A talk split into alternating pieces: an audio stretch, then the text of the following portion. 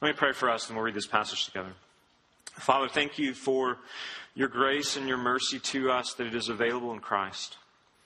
And Lord, I pray tonight as we think about kind of the culmination of a semester in talking about relationships and, and sexuality and friendship and the brokenness that exists in our own life and in others' lives and, and how sin is real and how it's, it's destroying us and how it is destroying the world and lots of things. And yet, Lord, we've seen how Jesus is your answer for sin and its destruction. And I pray again tonight that we would see that, that as we contemplate dating and kind of the beginning of a romantic relationship, we pray that, that we would see how relevant Jesus is to this topic.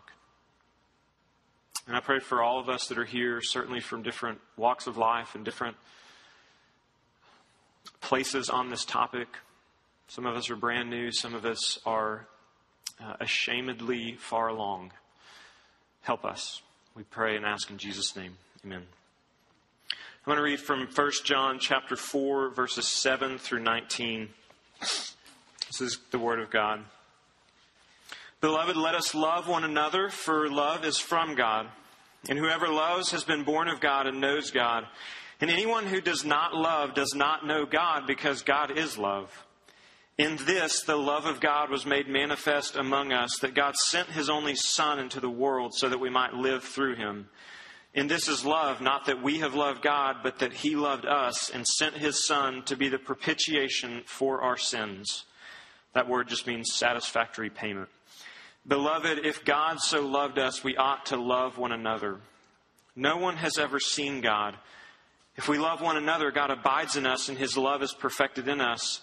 By this we know that we abide in him and he in us, because he has given us of his Spirit. And we have seen and testify that the Father has sent his Son to be the Savior of the world. And whoever confesses that Jesus is the Son of God abides in him and he in God.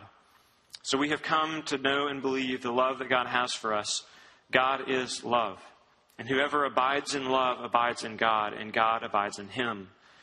By this is love perfected with us, so that we may have confidence for the day of judgment, because as he also as he is, so also are we in this world. There is no fear in love, but perfect love casts out fear. For fear has to do with punishment, and whoever fears has not been perfected in love. We love because he first loved us. This is God's word. Tonight at RUF, we're, we're going to actually talk about Starbucks cups. Just kidding, we're not. I, we're never, ever going to talk about that. It's the stupidest thing ever. I haven't even, I don't even know what it's about. It's so stupid.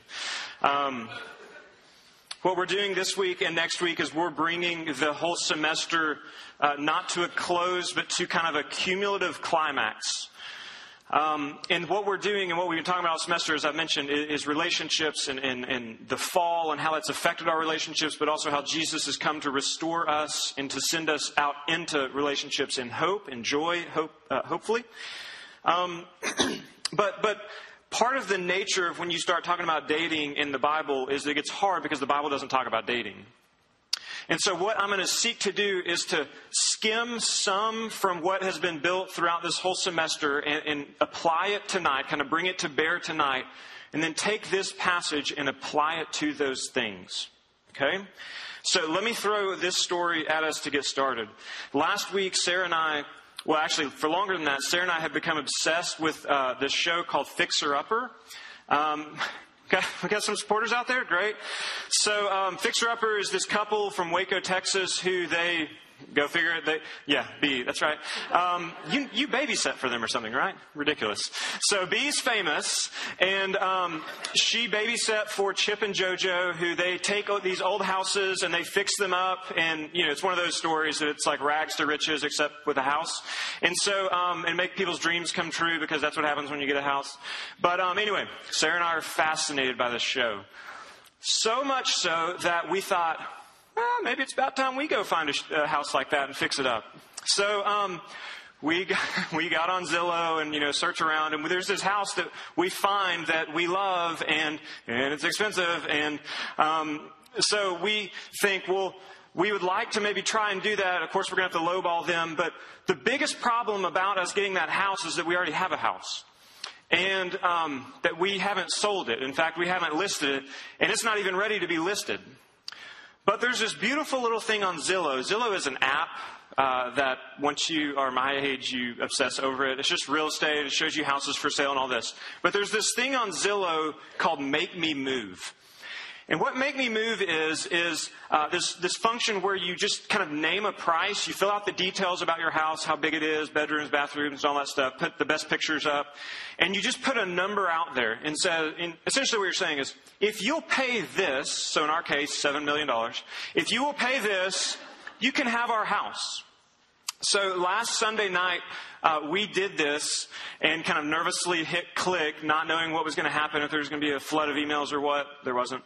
Um, but we hit click and we kind of sat there. And uh, the next day, Sarah and I were talking about this. And what was interesting is we were just like, well, so, so what do we do now?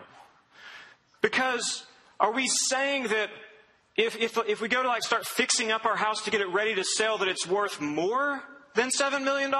Or like, will we adjust the price? Or are we saying this is as is? Like, if you come to our house and you like this, then give us $7 million and it's yours. What are we saying with make me move? And at the end of the day, we don't know. We, we have no idea. we don't know what it means. And I think that's what we think about dating. That we really don't know kind of what it means. We don't know what to do with it. We don't know if it's like, okay, if, if I say this and we kind of agree that we're this thing, does that mean we do this and can do that or, or not? Or what do we do with dating? The reason I think it's confusing, it kind of leads us to this predicament, is because all relationships are begging for definition.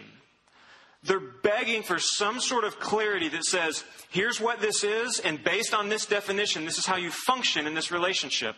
Think about a parental relationship.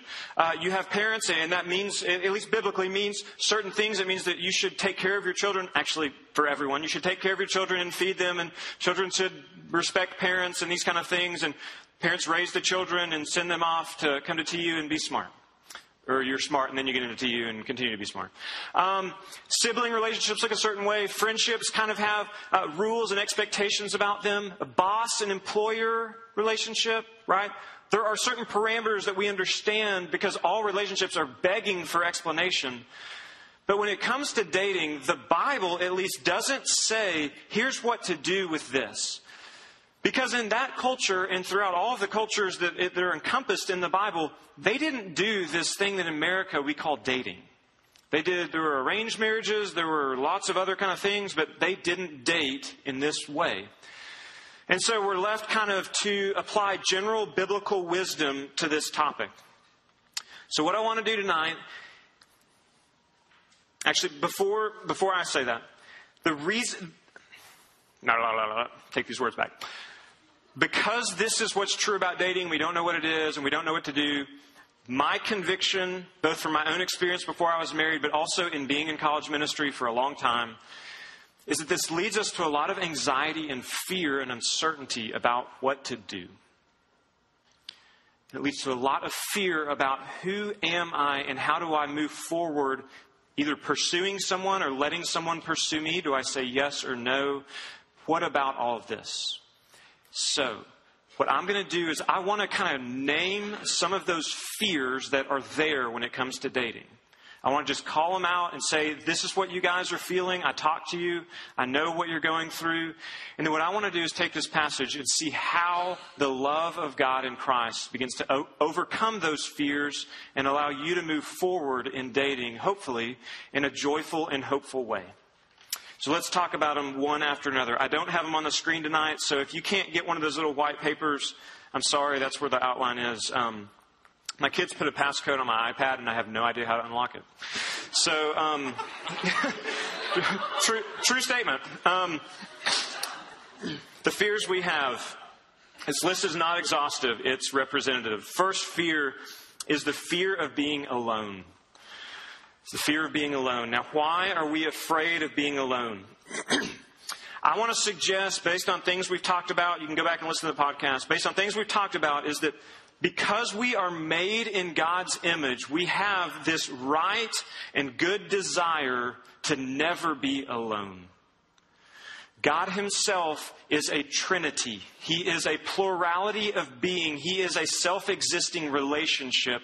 And when He creates mankind in His image as He did, we are created for relationships. Okay, of all kinds, certainly. But I would say explicitly, for many of us, that means that we will have an intense longing and desire for a marriage relationship. A relationship of mutual completion and satisfaction. We will long to be married to someone else. We rightly desire someone else's company. We rightly desire sex. God made us for these things. They are good. And dating fortunately or unfortunately, is our culture's way of getting to marriage. So, what do we do? We have a fear of being alone because sin alienates us from people. Sin, whenever it came into the world in Genesis chapter 3, way long ago, one of the very first things we see is that people go running from each other and they go into hiding. And not only are they running from one another and hiding from one another, they're running from God and they're hiding from Him. Sin alienates us from others. It is affecting us and it alienates others from us. You do and will hurt people over the course of your life, and people do and will continue to hurt you because they are sinful. Because you are sinful. That's the reality. And because of that, we have this fear of being alone, and yet sin makes us want to be alone because of shame. So it's really this kind of very complicated thing.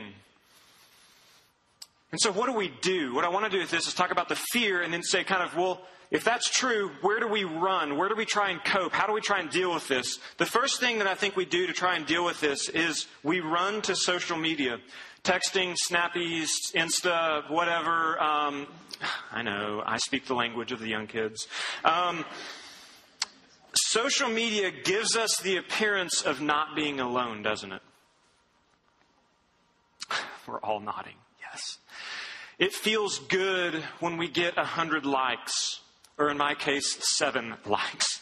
It just feels good to be affirmed. It gives us a sense of being and belonging and that I'm not alone. Good grief, we crave this so badly, don't we? So we go to social media. We think it's going to help. It doesn't always. Sometimes it does, but it's temporary, so you have to keep putting up more pictures and keep sending more snappies. Um, I'm just going to keep saying it. Another thing we do because we fear to be alone is we date. We jump right into relationships. We obsess about people liking us because we are because we are terrified of being alone. And when someone likes us, we seek to put them on lockdown as quick as possible. We seek to put them on lockdown as quick as possible. It's like a dog marking his territory. It's like, this is my spot. Don't touch it. This is my girlfriend. I know I've only known her for three weeks, but she's my girlfriend now. You guys stay away. We're going to talk more about this next week. But we run, uh, there's an old, uh, we, we run to the comfort of names and of, of titles in dating relationships because they give us this false assurance that we're not alone anymore.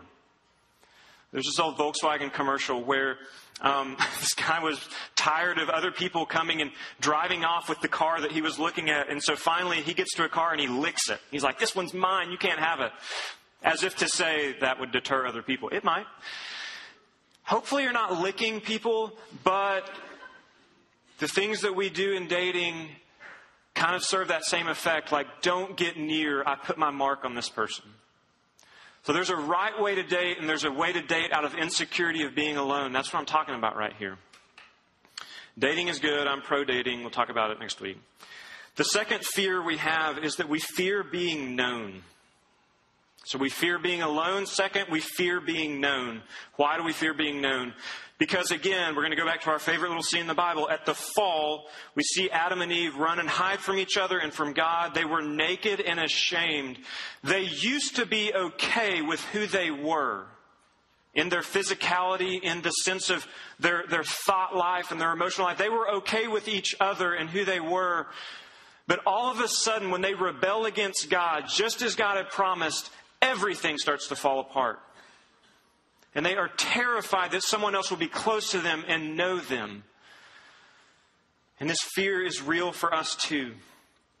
And it goes like this If someone, this guy, this girl, gets to know the real me, they won't like me. When they find out that thing about me, they won't love me. They'll think and realize that I'm too ditzy or too nerdy or too insecure or too needy or too sexually broken or too poor or too rich or too unsure about my life or too boring or too average. And when someone gets to know that that is true about me, they'll leave. And then I'll be alone. Friends, we fear being known. And because that is true, we do things like this. We, we kind of let people in. We let people in to a certain degree. But when it gets too scary, we break up. There's a show, um, a game show when I was growing up called Who Wants to Be a Millionaire? I think it's, hopefully it's not still being syndicated. Is it? Oh gosh. Uh, they need to kill it. Um, but it was a cool show because it was this real live moment of tension between like, okay, I've, I've got this and I, I've got this much, but do I risk what I've got for what I might have? Right? And so the moment like, ah, no, I'm taking it off the table. I'm going home. Everybody cheers for you, but they're mad at you because you didn't really go for it. In dating, that happens too. As we get to know one another, there's that moment of like, well, we've been together for four months and like they kind of know all my four month game. I've, I've let them in enough. I've let them know this stuff, but we're starting to run out of stuff to talk about. And really the next stuff to talk about is this really scary stuff. And so there's that moment of like, do I, do I call it, a, do I call it good and, and break up and say, this has been fun. God's telling me I need to break up with you. That's what I used to say. It's terrible. Um, or do we power through that and say, you know what, I'm going to choose to reveal deep things about me, and I don't know what you're going to do with that? Most times, what we do is we do that. If your relationships all last about four months and then they end, you are terrified of being known. This is what you're doing. The second thing we do, and this may sound counterintuitive, is this that we let people know us physically. We let people get to know us physically. Because what we've realized and decided is that if I can give someone parts of my body, that makes me feel close to them. That gives me this semblance of being known. And for some of us, myself, that's why I said us, that is easier. Giving ourselves to people physically is easier than them seeing what's actually inside that we're most terrified about. And so we create this false intimacy, this false sense of being known. But here's what happens when this goes on. We talked about a couple weeks ago, you, God has created us sexually, and He's created our bodies, and He's created sexuality to say something. And I mentioned that we, if we keep doing this in relationships, we forget what, it, what it's even saying, what it's supposed to be communicating. But another thing that happens if, if we choose to be known this way is that it never actually deals with the other stuff. And so, if you're in a dating relationship where really the, the driving force, the engine to your relationship is the physical stuff, and you're not ever talking about the scary stuff of your heart and of your life and the fears and all of that, then it is entirely possible that you are fooling yourselves into thinking that you are close and that you maybe should even be married.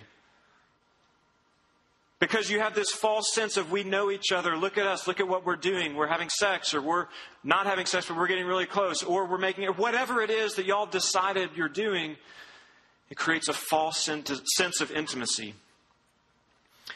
And if we're never looking at this stuff over here, you are fooling yourself to think that it's going to go away. Because here's what's happening that stuff will end up being the stuff that shapes your life, and it will show up in marriage. 100% take it to the bank, guarantee you it will. And friends, it will not be pretty. If you get married or you end up dating long term with someone who you have decided you are sectioning off parts of your life from them, if you continue to pursue that relationship, it will ruin you, if not ruin both of you, and make you miserable. Promise you, promise you. I'm not saying that you have to talk about all of this within the first four months at all. I'm saying there is a definite time to, un, to unload, to, to, I call it back up the dump truck, like beep, beep, beep, and it tilts up and you start just unloading on them. There's a time for that, right? We'll talk about it next week. But, but the physical thing will totally throw this off. We fear being known. We try to be known. It's not working.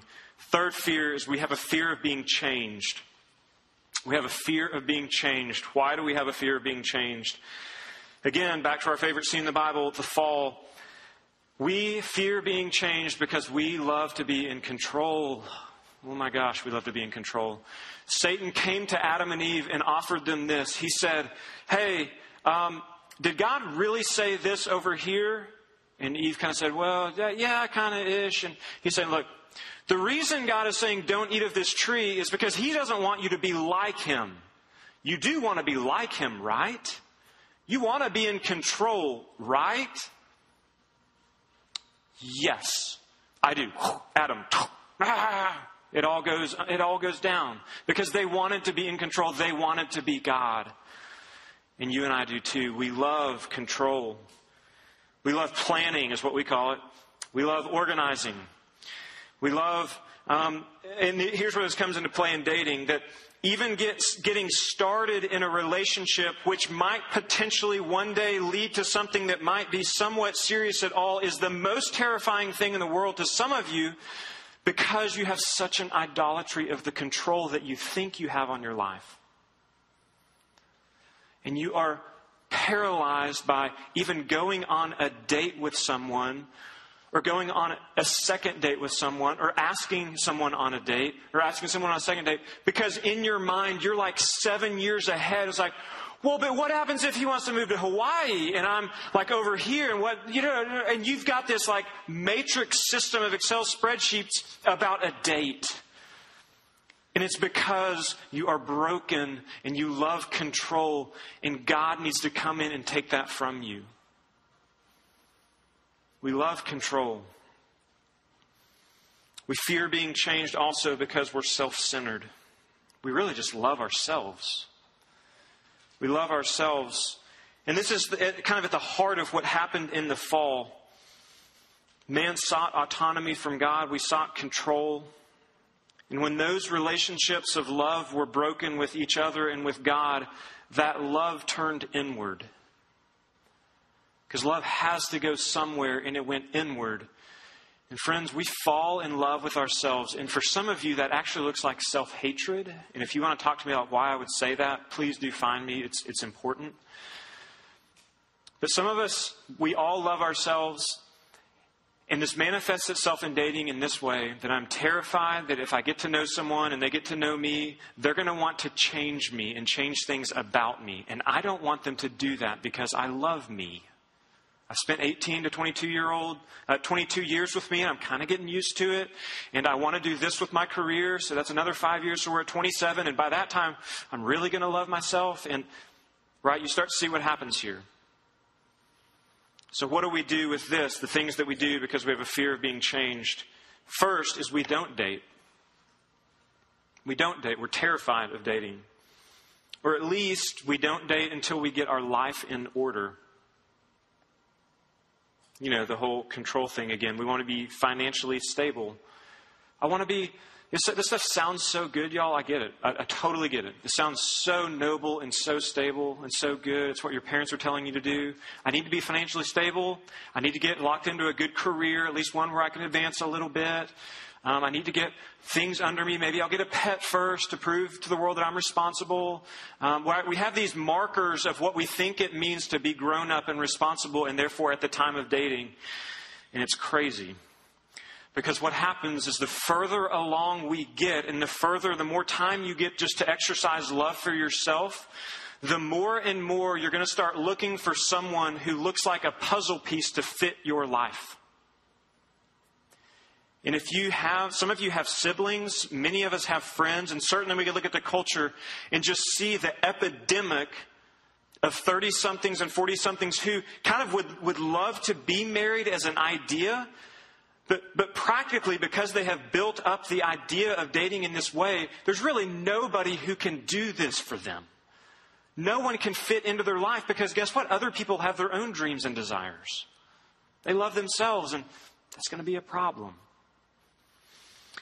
Another thing we do is, um, it kind of leads into that, is we do this thing called a soulmate, which makes me crazy. because it's not a per, it's, it's, not even worth calling a person. The, th- the soulmate is a thing. It's a unicorn. It's a perfect round of golf. It's ice cream that doesn't melt. It doesn't exist, you guys. A soulmate is not a real thing. I, I'm so sorry. It's not. What are we supposed to do then? date we're going to talk about next week.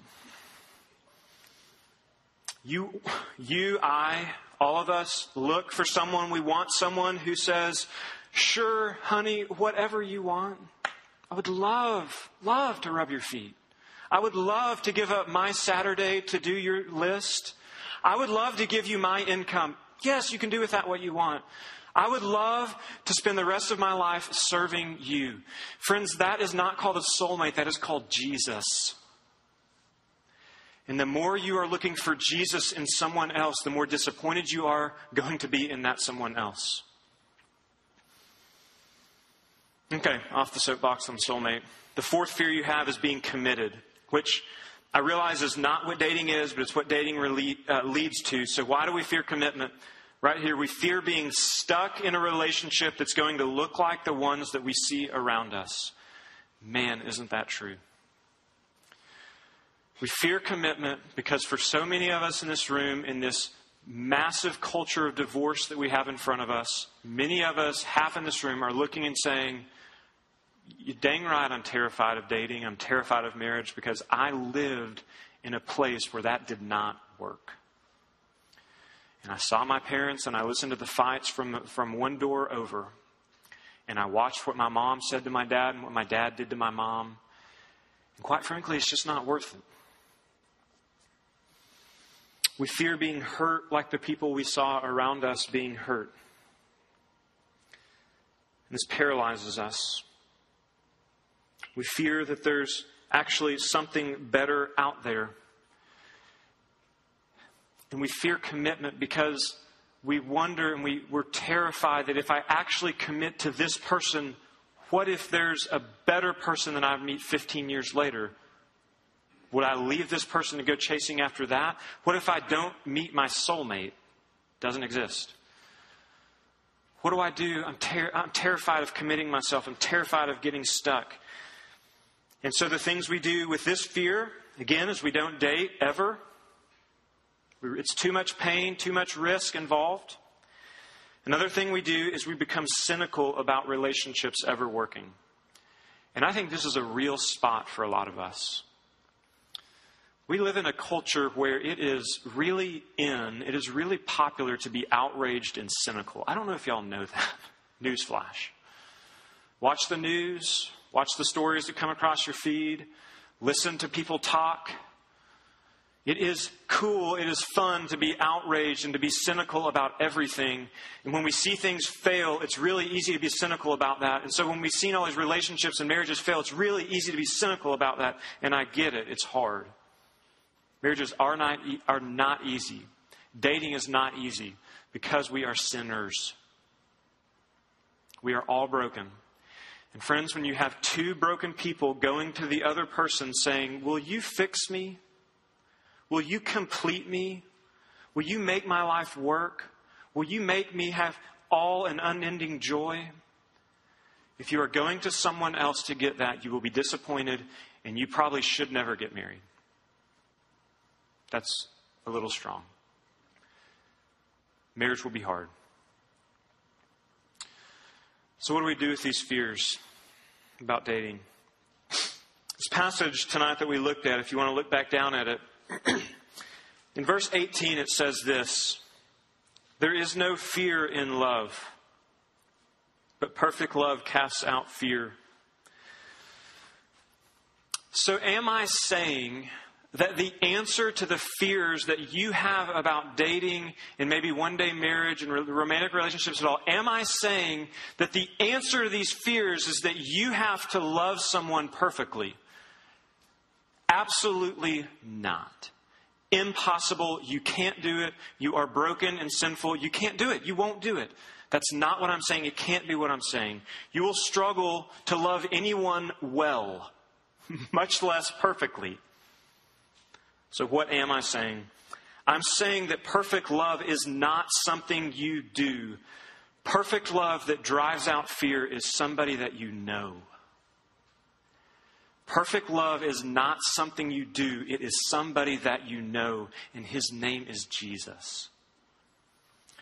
Look at what John is trying to drill into our minds in this passage. Just like he's got a sledgehammer and he's saying, God is love. And, and this is how we know that God is love because look what he did. He sent his son into the world to be a payment for our sin so that we could be freed up to then be transformed into people who can love one another. And then when we love one another, then God's love is made manifest through us and the world around us will know that God is love because of the way we love one another it is the perfect love of God that casts out the fears in your heart.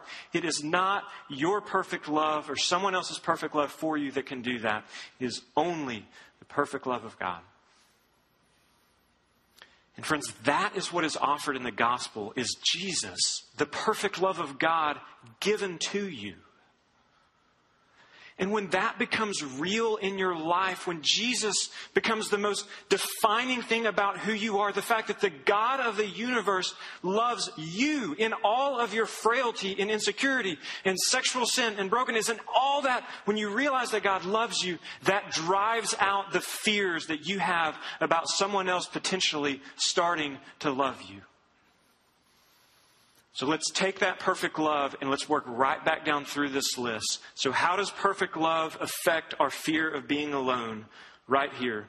Jesus is Emmanuel. We sing it at Christmas time. Oh, come, oh, come, Emmanuel. You want to know what that word means? God with us. If you have Jesus, you are no longer alone.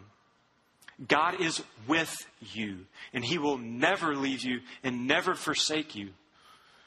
And when that becomes true in your life, I'm not saying it's going to make dating easy, but what it will do, it, was, it will allow you and free you up to ask someone out on a date and not be paralyzed by whether or not they say yes or no. It will allow you to say yes if someone asks you out on a date and not be paralyzed by whether they say, Will you go out with me again? Because guess what? You're not alone anymore. The God of the universe has taken up his residence in your heart. Perfect love casts out the fear of being alone. What about the fear of being alone, of known? Perfect love says, You are known. Scary much so. You are known in every corner and crevice of your life. And the God of the universe says, I know you right down into that place, and I love you. I do not love it, but I love you. Friends, you are so much more known and accepted by God in Christ than you could ever imagine or fear. But that frees you up more than you could ever dream. And what that means in dating is that because you have been known by God and accepted, over time you can begin to unravel and un- unroll the stuff in your life before someone else. And even if they say, ugh, I'm out. Even if they say that, you're not crushed. Why? Because the God of the universe has said, Yeah, I already knew that, and I'm staying. Perfect love is driving out your fear of being known. What about the fear of being changed? Perfect love gives you the freedom to change.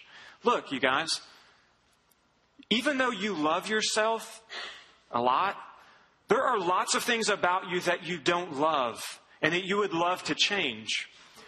And what God says is, I'm going to come in there, and not only am I going to give you permission to change, I'm going to start changing you. I'm going to send my Holy Spirit, who's His number one worker, into your life and to start cleaning up the crevices and the cobwebs of your heart. And He does it, and He changes you, and He makes you into something so much more beautiful than you could ever imagine or dream. And what that means for your dating is that you can get into a relationship knowing that you are going to change and that God might actually be using this other person to change you into something more beautiful than you are. That's what marriage is. It's, it's a built in sanctifying change agent sent by God to make you something more beautiful than you were. What about the fear of being committed to something? Friends, perfect love has committed himself to you. You begin to understand that when, when you begin to understand that God in Jesus has looked and said, I'm not going anywhere. I am with you. The Bible's controlling metaphor for how it talks about Jesus' love for his church is not that Jesus is the boyfriend and the church is the girlfriend. It's that Jesus is the groom and the church is his bride. It is a marriage. And what happens in marriage? You say to the other person, I am not going anywhere. I'm committed to you.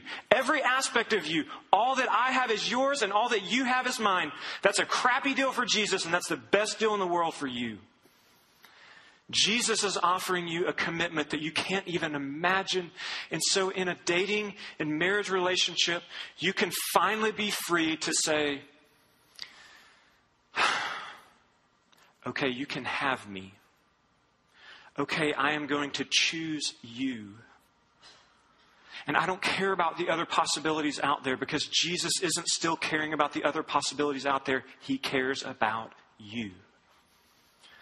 Perfect love drives out your fear, and the perfect love of God is available to you in Christ.